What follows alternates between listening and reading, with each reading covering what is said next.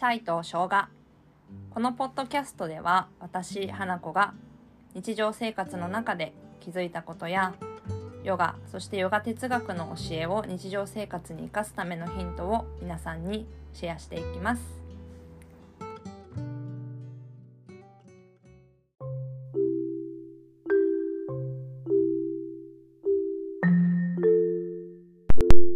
皆さんおはようございます。今日は2月28日の水曜日9時を回ったところです。あの天気の話からしてるしちゃうんですけど寒い。本当に寒いです。なんか先週頭ぐらいはやっと暖かくなってきてあダウンいらなかったななんて思う日もあったぐらいなのにもう寒くて寒くてダウンとマフラーだけじゃなんか足りないぐらい朝今日凍えてましたね。昨日も風が強くて吹き飛ばされそうに月曜日もなったし昨日もなんか危ないなと思いながら。で今日も朝のクラスに向かうまでの道で寒くてこんな寒くてどうするんでしょうっていうぐらい寒かったのでいつか暖かくなってほしいなと思います。でもまあ暖かくなりますね。ちゃんと季節は移り変わっているので暖かくなる前の最後の寒さかななんて思ってますが体調は気をつけていきたいですね。私も先週の木曜日にあこれは睡眠不足が続いていてなんあそうちょっとなんかやらなきゃいけないなんか事務作業みたいなやつがなんかおこと関係のお仕事であってなんかそれをやってたことですし睡眠不足が続いててなんかこれはいけないなと思っていた時にそう具合が悪くなりそうになってまあ、具合悪かったですよね木曜日。私ね一番危ないのが寒くてあとなんかこうご飯を食べたくないって思うことが私にとっての一番のバッドな状態かなと体調が悪くなる前のね。でまあ無理にそういう時は食べないので食べれないし食べずに足首に煙じゃない煙の出ない火も使わないお灸を貼って北海道も体に貼って多分いけないんだけどもう内側から温めてでお布団とか喉周りもこう冷やさないようにしながら早めに寝たら次の日割と大丈夫であよかったなんて思っておりました。うんね、なんかこういう忙しい時期皆さんも忙しいと思うんですけど忙しい時期体調崩しやすいと思うのでぜひぜひ気をつけていきましょう。で今日は本当に些細なシェアなんですけれども私の、ま、出身の大学隠す必要もないので別にいいんですけど東京芸術大学。でそこで4年間大学でおことを学んでちょっと空いて大学院でもまあ同じような研究をしたんですけどその大学を卒業するとまあ、卒業生で構成されている会があります。新潮会。新しい牛尾の会って書くんですけどなんで新潮会かっていうとと私たちのその大学の、ね、歴代の教授の一人である中之島健一さんっていう方が「虹を」っていう曲を作曲されていてそこから来てるんだと私勝手に思ってるんだけどどうなんだろう？違うのかな？その虹を新しい牛をって書くんですね。曲の名前。でそれの多分読み方変えて新潮会ってなってると思うんだけど違うのかな？まあ分からないけれども同じ漢字を使った回がありまして。でそれの私今会計をね担当させていただいてるんです。で私実際は会計とか苦手一番苦手な分野だと思っていてお金の管お金の管理っていうかその細かいことをするっていうのが私の中ですごくウィークなポイントでだから自分の確定申告とか本当に苦手。そのね集めて領収書計算してみたいな作業ね大事なんです。分かってるんだけど苦手でちょっと修行中みたいな今気分でねそのお仕事を携わらせていただいてるんですけどもちろん今やってることにも意味があるし自分に与えていただいている役割だし、まあ、その役割は果たすべくきっと今の時期にあなたこれを勉強しなさいよっていう教えだろうなと思ってコツコツコツコツ頑張ってます。でそれのお仕事でその演奏会があってその回年に2回今演奏会があるんですけど2月と、まあ、5月末か6月で6月の方もあ6月じゃない今年は5月なんだけど、まあ、2月はこう勉強会って言って、まあ、私たちも学ぶ演奏を学ぶ場所として、まあ、ホールを小さなホールですけれども借りてあの舞台の経験を積むっていう会があってそれの本番があったので月曜日は朝の練習とクラスの後にそちらに向かっていました。で久しぶりにお会いする先生方や先輩方後輩たちもいたりしてなんかすごく懐かしいようなそしてなんかお互いに刺激をいただき合う分け合うようなねすごくいい時間だったなと思うんですけれどもなんかやっぱりこう普段は自分が舞台に乗る場合はもう舞台に乗るためだけに行く。もしくはその自分の先生の会があるので先生の会の中での、まあ、ちょっとしたね役割みたいなところはあるけれどもメインはこう演奏することが、ね、メインだったりあとはまあお手伝いしに行く場合も本当にもう指示いただいた受付なのかちょっと裏なのか先生のお付きまあ、おかばんをお持ちしたりとかちょっとした先生のサポートをさせていただくなのかに行くことの方が多かったのでなんか本当にがっつり裏として舞台を見ることは初めてでなんかこうすごく感じることというか見えるものがより広がったなというかより多かったなっていうのを感じています。なんか私が好きな言葉というかそうだなって思って大切にしてる言葉の一つというか言葉っていうわけでもないんですけど私たちって知らないことを知らない、自分の目に入ってないもの耳に入ってないものまだ知らないことは知らないんですよ。知らないということにも気づいてなくて本当に知らないということにも気づけない。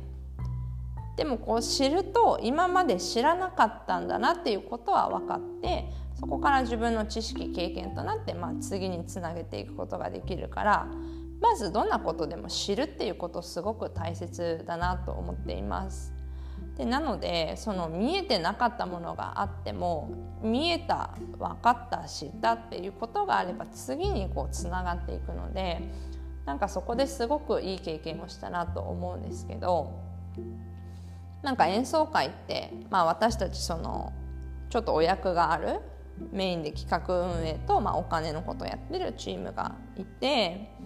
で出演者の方がいます。でその後にそこのだけじゃねちょっと回らないので楽器のことをお手伝いしてくれる専門の業者の方楽器屋さんがいらっしゃいます。であとはこの会員の中で受付とかまあ、ちょっと舞台のことをサポートしたりそのホールはあの係の方ではなく幕の開け閉めとか照明とかもこちらでやらなくてはいけなかったのでそれのサポートをしてくれる会員の先輩方がいらっしゃって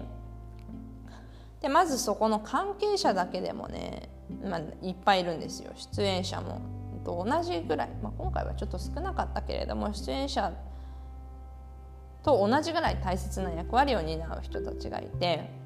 で私も照明とか幕の開け下げを先輩方とやってたんですけどやったことないし意外となんか難しくてすごくてんやわんやしてなんかね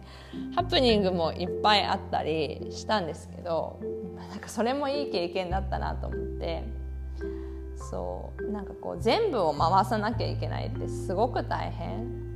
意識を向けることがいっぱいあるってただでさえ私お金をいろんな人に払うっていうお仕事がある中でなんかこう自分の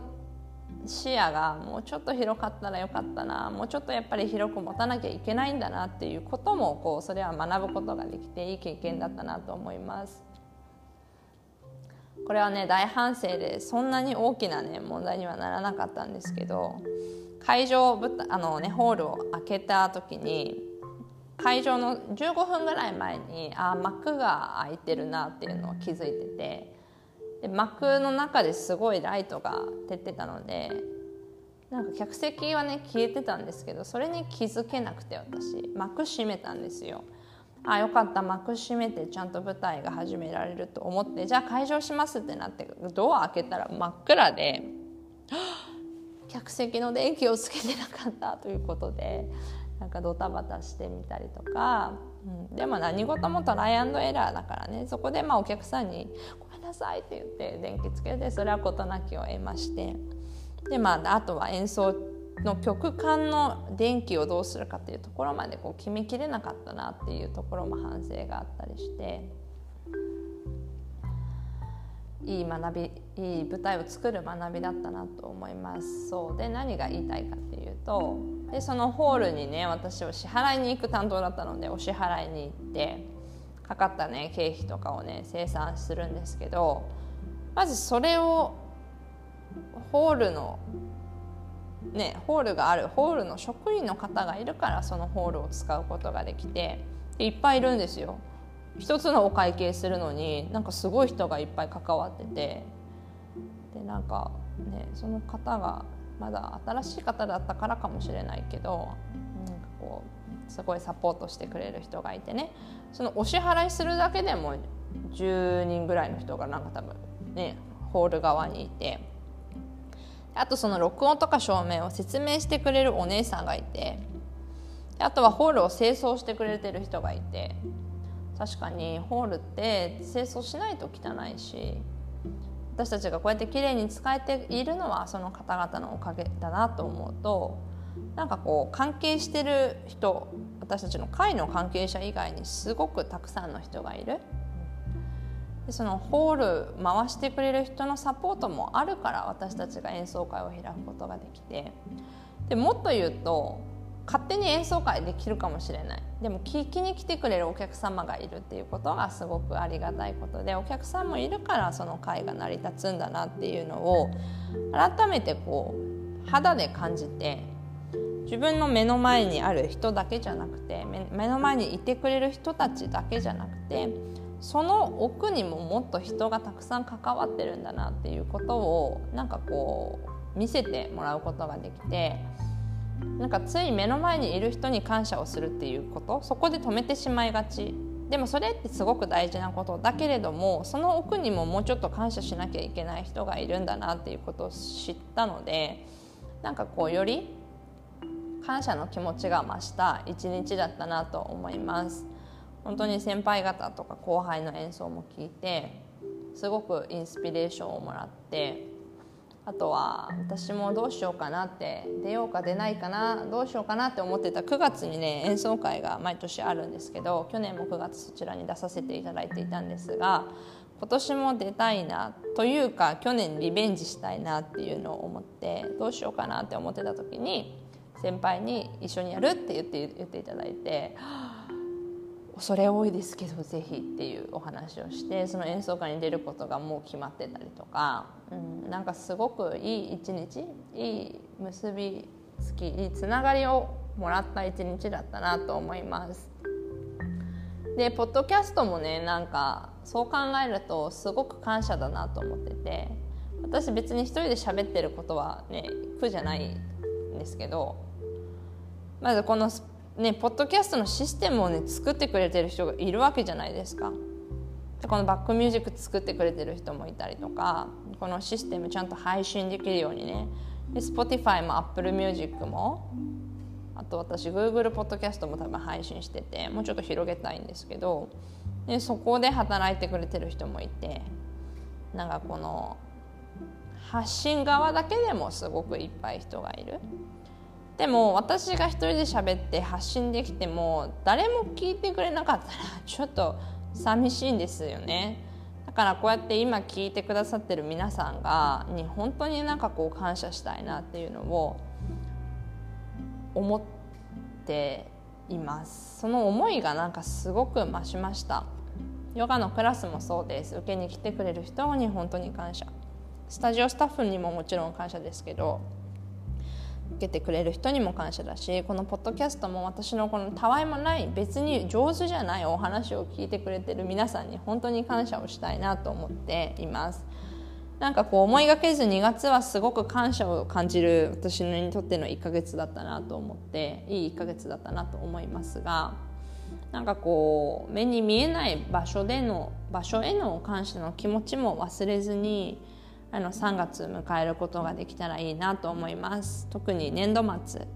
お別れの季節だったりとかあの新しいスタートに向けての準備の1ヶ月の方もいらっしゃると思います。特に感謝の気持ちをねもう一回自分の中でリマインドしていただけたら嬉しいなと思います。で来週と再来週私ちょっとお休みをいただくことになっておりましてポッドキャストは撮れたら撮りたいなと思ってますが確約ではない、あ、あなたそんなに毎週頑張ってなかったよねって言われたらそれまでですけども、まあ、ちょっと最近頑張りたい気持ちがあるので一応来週再来週はもしかしたらちょっと日にちがずれちゃったりとか曜日か。あの別にそんな曜日決まってないけどね。大体水曜日にいつもやってる。とかあとは1本だったりもしかしたらできないかもしれないんですけどあのまたね絶対3月中にはアップしますので皆さんお待ちいただけたら嬉しいなと思います今日も最後までこの拙いお話を聞いてくださってありがとうございました良い一日をそして良い3月をお迎えください。